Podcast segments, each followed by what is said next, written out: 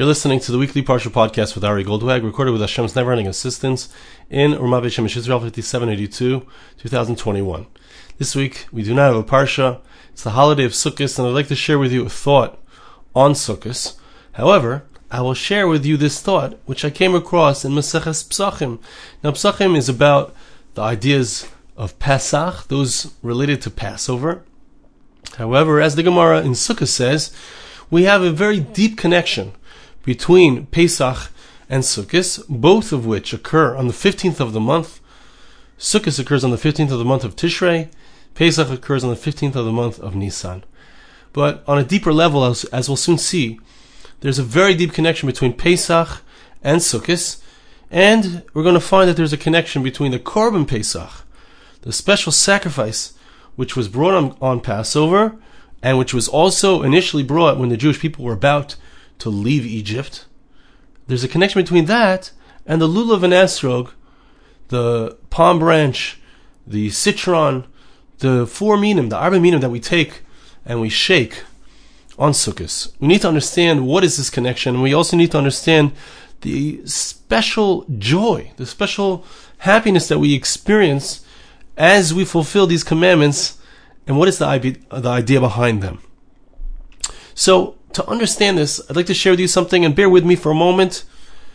The Gemara talks about the fact that we have a Korban Pesach. We have a sacrifice which is ordinarily brought, it's sacri- it's slaughtered, I'm sorry, on the 14th of Nisan. And then it's eaten at the Seder. We don't have this in our Seder because we don't yet have the Beis Hamikdash, the temple. And therefore, we don't yet bring the Korban Pesach. But the Korban Pesach was brought and eaten on the 14th and 15th of Nisan. So, Mitzvah Hashem next year, Beis Hamikdash will be rebuilt before Passover, hopefully between now and then. We'll all be sitting and eating the Korban Pesach. Okay? On the 15th of Iyar, 14th and 15th of Iyar. So if a person was not able for some reason to bring the Korban Pesach in Nisan, on the scheduled day, Passover, so we have something called Pesach Sheni. We have pa- the second Passover, which is a makeup which is an opportunity for someone who was not able to bring it to bring the korban Pesach a month later. The Gemara wants to know. We have a very interesting idea. When it comes to the korban Pesach, there's songs. We sing Hallel. We sing a special praise of God. And when we shake the lulav, the Gemara says as well, as we, if you've been in shul over the last few days, you might be aware that as we shake the lulav and the esrog, so we are involved with Hallel. We, we, we make the bracha right before Hallel, and during Hallel we shake our lulav and esrog in the, in the six directions, to the right, to the left, up, down, etc. All the directions, and we say Hallel, we praise God as we shake the lulav. Now the Gemara wants to know, how do you know that when you shake the korban Pesach, if you have to do a makeup, Pesach Sheni, you, you weren't able to do it by the regular Pesach. How do you know that there's Hallel? There's a song that we sing in the Beis Hamikdash in the temple as we do the slaughtering of the Pesach Sheni as well. And the Gemara says a very interesting statement, which is what I want to understand. The Gemara says, listen carefully, that a person who brings a korban Pesach Sheni, could it be that you're slaughtering the Pesach Sheni, slaughtering a korban Pesach, the, the Passover sacrifice? And could it be that you are shaking your lulav and you're not going to say Hallel? You're not going to praise God? You're not going to sing to God? Could that be? It must be that a person who's slaughtering their Korban Pesach, it's a svara. It makes sense. It's not even something that requires much thought. Doesn't even need a source from a verse, which ordinarily the Gemara tries to find. You don't need a source. It's a svara. It makes sense. If you're slaughtering your Korban Pesach, your sacrifice for Passover, even if it's Pesach Sheni, if you are shaking your lulav, you gotta sing. You gotta say Hallel. You gotta praise God. And the question, of course, is why is it, what is the idea, what is the connection, first of all, between the Korban Pesach and the Lulav and Esrig, the shaking of the Arbamina, the four species? What is the connection between them? And why is it that they require a person to say Hallel? Why is it that it automatically must be that there is Hallel that's going to be said in this case? So, in order to understand this, so, you know, I was thinking about this, and we all know a very famous thing about the lulav and the esrog. What is the idea behind these four different species, the four different minim? You have the lulav, which is the palm branch, which is closed, it's not opened. You have the hadassim, you have the aravas, you have the esrog. These four species, these four different types of plants, one fruit, three three branches, one fruit, right? What is the idea behind them? So we know the classic idea, which is that each one represents a different part of the Jewish people. We bring them all together. We bring all the different types of Jews together. That's very nice. But the Medrash offers many different explanations for what these four items represent, what they correspond to, what they're referencing. The, the one opinion is that it references Avram, Yitzchak, and Yaakov, and Yosef, the, the Shleisha Avos, the three forebears of the Jewish people, plus Yosef. Another explanation is that it corresponds to the Imahois, Sarah, Rivka, Rachel, and Leah. There's many explanations the Medrash. It's not just that only, it's not only that explanation of the different types of Jews. So, what I want to understand is, what is really at the core? What is really represented by these four minim? Why, why did Hashem choose these four minim? Why a palm branch, a willow branch, hadassim, uh, esrog? Why, why these items? Hashem could have chosen anything. It could have been a leaf from a maple tree. It could have been the cedar of Lebanon. There, I mean, there's so many things. It could have been a branch from a cedar tree. There's so many things that HaKadosh Baruch Hu could have chosen. Why did he choose these four? We're used to them because this is what we do. We've been doing this for 3,300 years or more. But I want to know what is the idea behind it. And so as I was thinking about this, I realized, you know, I really don't understand this mitzvah. I really don't know what's going on. All these years I thought I knew what was going on. I don't know what's going on. So I said, look, let's look in the Medrash. That's the first place to look. You want to understand something? The Medrash is going to talk. The verse tells us, it's in Vayikra, chapter 23, verse 40, that you shall take on the first day, lekachtem, you shall take on the first day of Sukkot, pri Hadar, you're going to take the pri Hadar, which means the fruit of a beautiful tree, which our sages tell us is the esrog, the citron, kapois tamarim, a lulav branch, Hadasim, Eitzavos, I'm sorry, Eitzavos, Anaf Eitzavos, myrtle branch, uh, Aravis, Arvei Nachal, the willow branches. So, what is the idea behind them? There's a lot of different thoughts here in the Medrash. I'm not going to be able to, obviously, really talk about all of them or even some of them, many of them. However, I'd like to focus in on a particular aspect of it, which we have spoken about in the past. I know because I have marked off in, in my Medrash that I, I read this. However, I'm going to add some other things that we didn't see in the past, and I'm to I'm to connect it with a very powerful and deep idea. Okay, before we get into the medrash, one of the things that I that I thought about as I'm pondering this idea, we have a connection between Nisan and Tishrei. That's what we said before. We have a connection between these two months. Nisan is the spring, so when we celebrate Pesach, Passover. Tishrei is the beginning of the winter. When we celebrate Sukkot, we go into our booths. We shake our lulav and esrog. We have Simchas Torah. We celebrate with the completion of the Torah. So we're familiar with, we're familiar with these two months. We're familiar with Rosh Hashanah Yom Kippur, which we just passed through the high holidays, but they're connected. And the Gemara expresses this by saying Chamishasar Chamishasar that there's a Gzera Shava, a connection between the two verses that they both use the word Chamishasar, which means the fifteenth of the month. Now, the Gemara in Rosh Hashanah, I believe it's on Daf Yud Aleph, on page eleven, it talks about these two months and tells us something very interesting. Nisan, the month of Pesach, the month of Passover, that is the month that the Jewish people were redeemed from Egypt. We have been slaves there for 210 years. We were redeemed in the month of Nisan. The Gemara discusses when was the world created? Was the world created in Nisan? Was the world created in Tishrei? Two different opinions. Tosfos gives us a resolution explaining Tishrei is the month of potential when God, God thought about, created the plan, so to speak, the blueprint for creation was in Tishrei. The actualization of that blueprint was in Nisan, six months later. What does this mean? Obviously, we're talking about a time before time. God created time. Don't know what the idea here is. What is the concept? But certainly, we see that Tishrei is a time of preparation. Tishrei is the beginning of the winter months when everything is in hibernation, when the rain is coming, the rain comes and it nourishes the earth, and we see the produce. We see the the results of that, the potential coming to actuality in Nisan. Nisan is the spring when all the green comes out. We see all of the fruits of the winter. Nisan is when Hashem thought about creation. I'm sorry, Tishrei is when Hashem thought about creation, and Nisan is when it was brought into actualization. Says the Gemara there in Rosh Hashanah as well.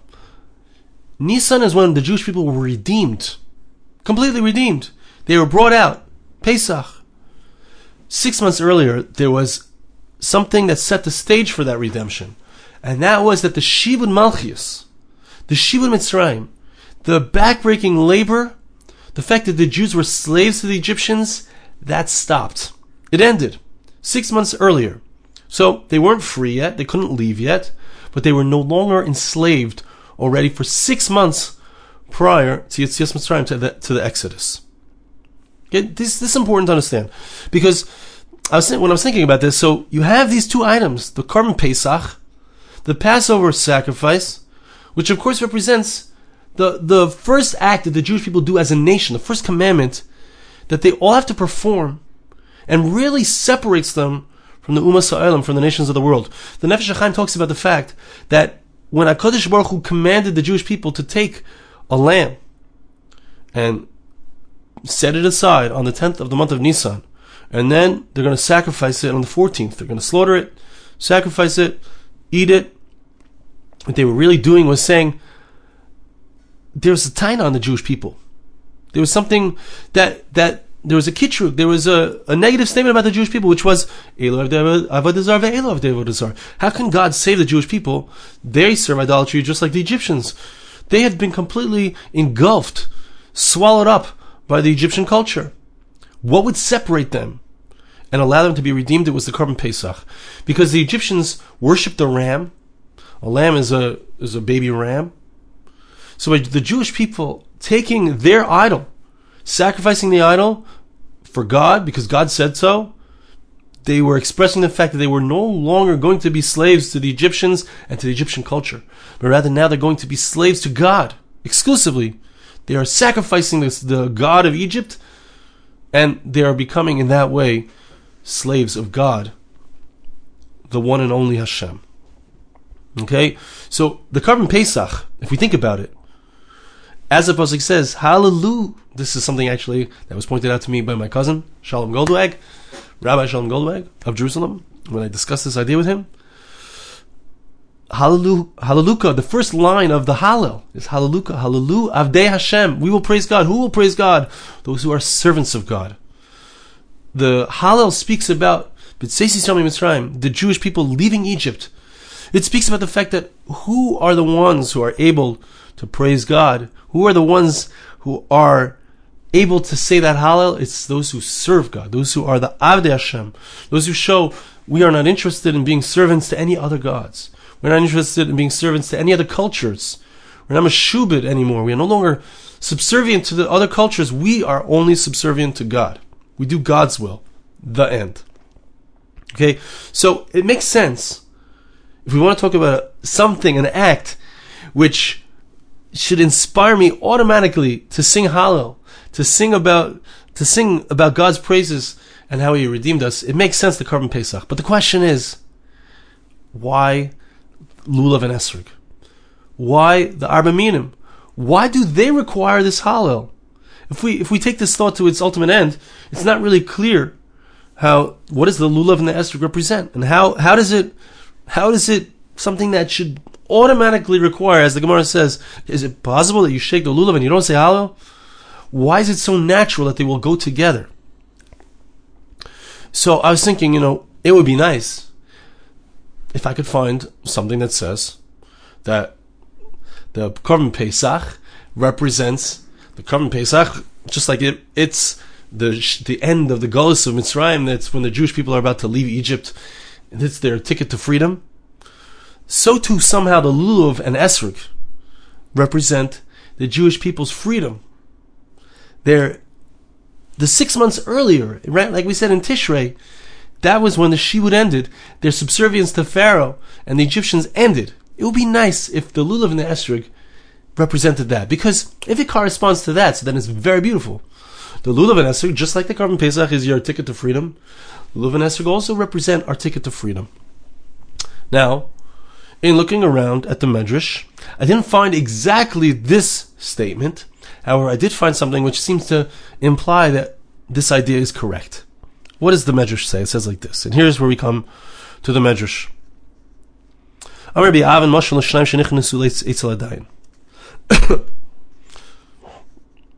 Okay, we have a mashal. You have two people who come into a judge. Have two people come into the judge. One claims his side of the argument, the other one claims his side of the argument, and then they walk out. We're watching from the outside. We, we weren't inside. We don't know who won, says the Medrash. We don't know who was the victor.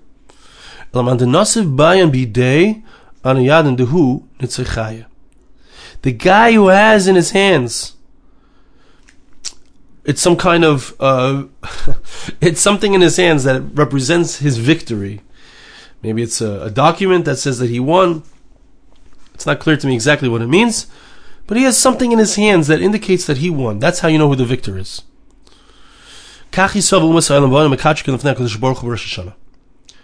The Jewish people and the nations of the world come in front of God on Rosh Hashanah, and each one says that they are the ones that God should find to be correct, that God should find to be victorious. As one of the Meforshim explains, the nations of the world say about the Jews, they serve idolatry. They're not servants of God, they're servants of idolatry, just like us. They shouldn't win. So we don't know who won. We don't know. How do you know if the Jewish people came out victorious in this argument or if they lost? What is the indication of the Jewish people's victory over the nations of the world? What indicates that they are not servants of, of idolatry? That indeed the Ummah are incorrect? It's the lulav and the esrog. It's the fact that they're holding these special instruments. Somehow, lulav, hadas, arava, esrog, holding these four items together, somehow represents the fact that we are the victors, that we are the, we are the ones who won the court case in front of God on Rosh Hashanah. That's why Moshe Rabbeinu says to Jewish people, I want you to take this, uh, this lulav and esrog, because it represents the fact that you are the winners. You are indeed servants of God and not servants of idolatry. I want to read a little bit in the next piece in the Medrash. Also brings a verse, Netzach. We find that the word Netzach, we just spoke about the victory of the Jewish people. Netzach means victory. So the word Netzach is used. Netzach. The verse says, I believe it's in Tehillim Kuf, Kuf Beis, 100, uh, the 102nd chapter of Psalms, verse 18, or around there. The pleasant things are in your right hand for victory. What are the pleasant things? What's ni'imos?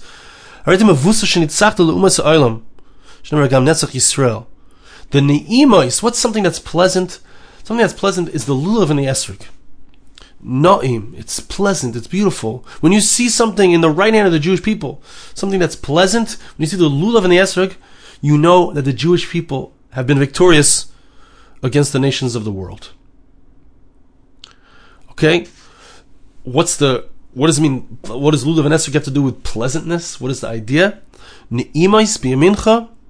So ne'imais, the word na'im explains. There's different explanations here, but the word na'im can come from the lashon no, which means to shake, which means to move, which we spoke about not long ago.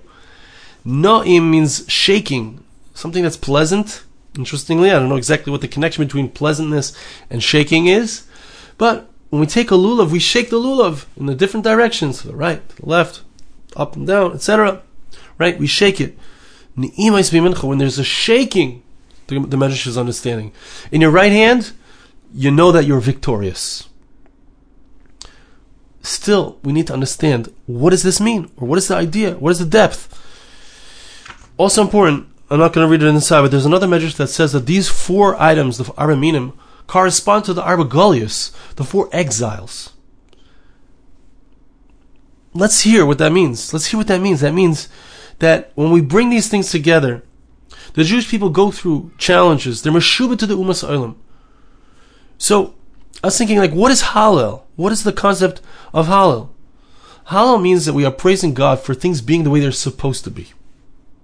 When the Jewish people are in a state of gullus, when we are meshubah to the Umas Olam, when we are we're stuck in the in the culture, which is not our culture, a culture that pulls us down, a culture that makes us serve idolatry, heaven forbid, instead of serving God. So when we're in that culture, things are in the wrong place. When we're in that culture, who's on top? The nations of the world. But we are supposed to be the, the light unto the nations. We are the ones who are supposed to guide the nations to not just be involved in physical pursuits and not even to be involved in, in spiritual pursuits the way that they might see fit. But rather, the Jewish people are supposed to lead the world in spiritual pursuits, in the proper use of the physical world, within that, in the spiritual pursuits as well, to use spiritual, the spiritual to direct the physical pursuits. The Jewish people are supposed to be the leaders of the world. That's what, what it means to be a light unto the nations. That's what it means that the Shibud Malchus ends. The, the Shibud Malchus ends means the subservience to the nations of the world, to their culture, and to them being in charge, that ends. That's one stage. There's another stage though, and that's where we are not following them. But when do we get to the point where they start to follow us? They follow what we suggest based on what Kodesh Baruch Hu, God, told us in the Torah and guided us. When does that happen? So those are the two stages that we could talk about in Yetzias Mitzrayim. It's not as openly obvious there, but in the future time, when the Messiah arrives, so that is exactly what it's going to be. The nations of the world will come to us and ask us for guidance and ask us to lead them in their spiritual pursuits. So th- those are two stages, Shibud Malchus. We need to get rid of the Shibud Malchus of following their ways, and we need to then lead them in a certain sense. Okay, so what is where where am I bringing this? What am I trying to say? What I'm trying to say is that the lulav and the esrig, based on what the Medrash is saying, I understand it to mean that the lulav and the esrig represent the first stage, the, the stage where we are no longer subservient. Just like when I bring that korban pesach, I show I am not interested in the the gods of the idolatries. I'm only interested in God's will. I sacrifice the idol of the Egyptians. When I take the lulav and the esrog. I might not understand it. That's why I kept saying, like, I don't know what's going on exactly in the lulav and esrog. And there's lots of explanations. But the truth is, I don't need to know what's going on. I don't need to understand exactly why HaKadosh Baruch Hu, why God chose these specific four items, a palm branch, a myrtle branch, a willow branch, and a, and a citron. Why, why did he, cho- I don't need to know. You know why? Because whatever God says, I'm gonna do it. Why? Because that's what God says. God wants me to do something. This is what's right. It represents the fact that I'm not meshubed to the culture. I'm not meshubed. I'm not.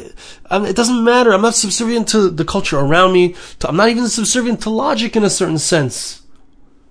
I do what Hashem says, whether I understand it or not. And that is essential.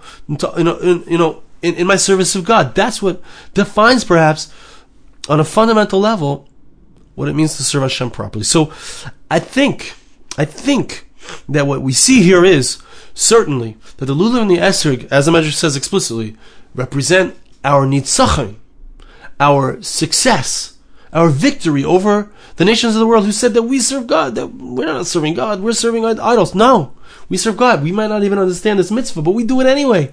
This is the proof.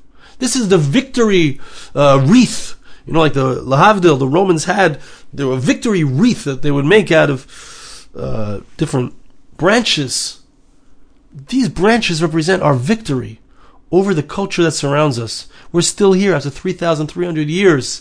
Through all of the gullius, all of the, the exiles that we've gone through, we're still here with our powerful culture, which represents the will of Hashem, as expressed in the Torah, received on Mount Sinai in front of them, over a million people experienced this awesome revelation. The, the lulav and the esrog represent that. They represent this as well, just like the Korban Pesach does.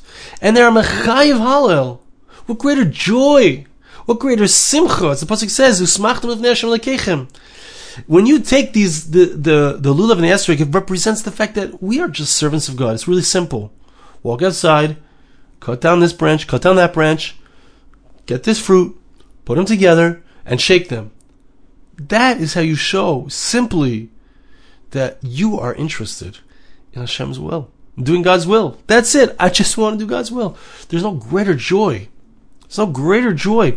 What a simcha. It's Mechayiv Hallel. Hallelu Avdei Hashem. Praise God, those who serve God. Isru Chag Ba'avoisim Ad Kainas HaMizbeach. Tie, tie on, tie on. Keep connecting. Bring yourself more into, into the service of God. Bringing sacrifices on the altar. That's the one who can praise God. That's the one who can praise God, the one who is truly a servant of God, who is willing to do God's will. That's the automatic hallel, the automatic praise that just pours forth from the, the awesome joy of just being Eved Hashem, just doing God's will, because it's God's will, even if we don't understand it. So I'd like to bless you and ask you to bless me. Hashem should help us that we should be able to in- indeed have this intense joy we should be able to shake the lulav, bring these together, shaking that lulav. Understand it or not, we're shaking it and we are bringing it together because it's God's will. Hashem should help us to do His will. And Hashem should help us to be zeiche. That the smachtem, this joy that we experience now, should very, very soon be lifnei Hashem lakechem in the holy temple, in the Beis Hamikdash, b'mher b'yamenu. Thank you so much for listening. Have a wonderful Shabbos and a wonderful Sukkot. This podcast was made possible through the gracious donations of listeners like you. For more podcasts like this, please visit www.arigoldwag.com or search on iTunes Ari Goldwag.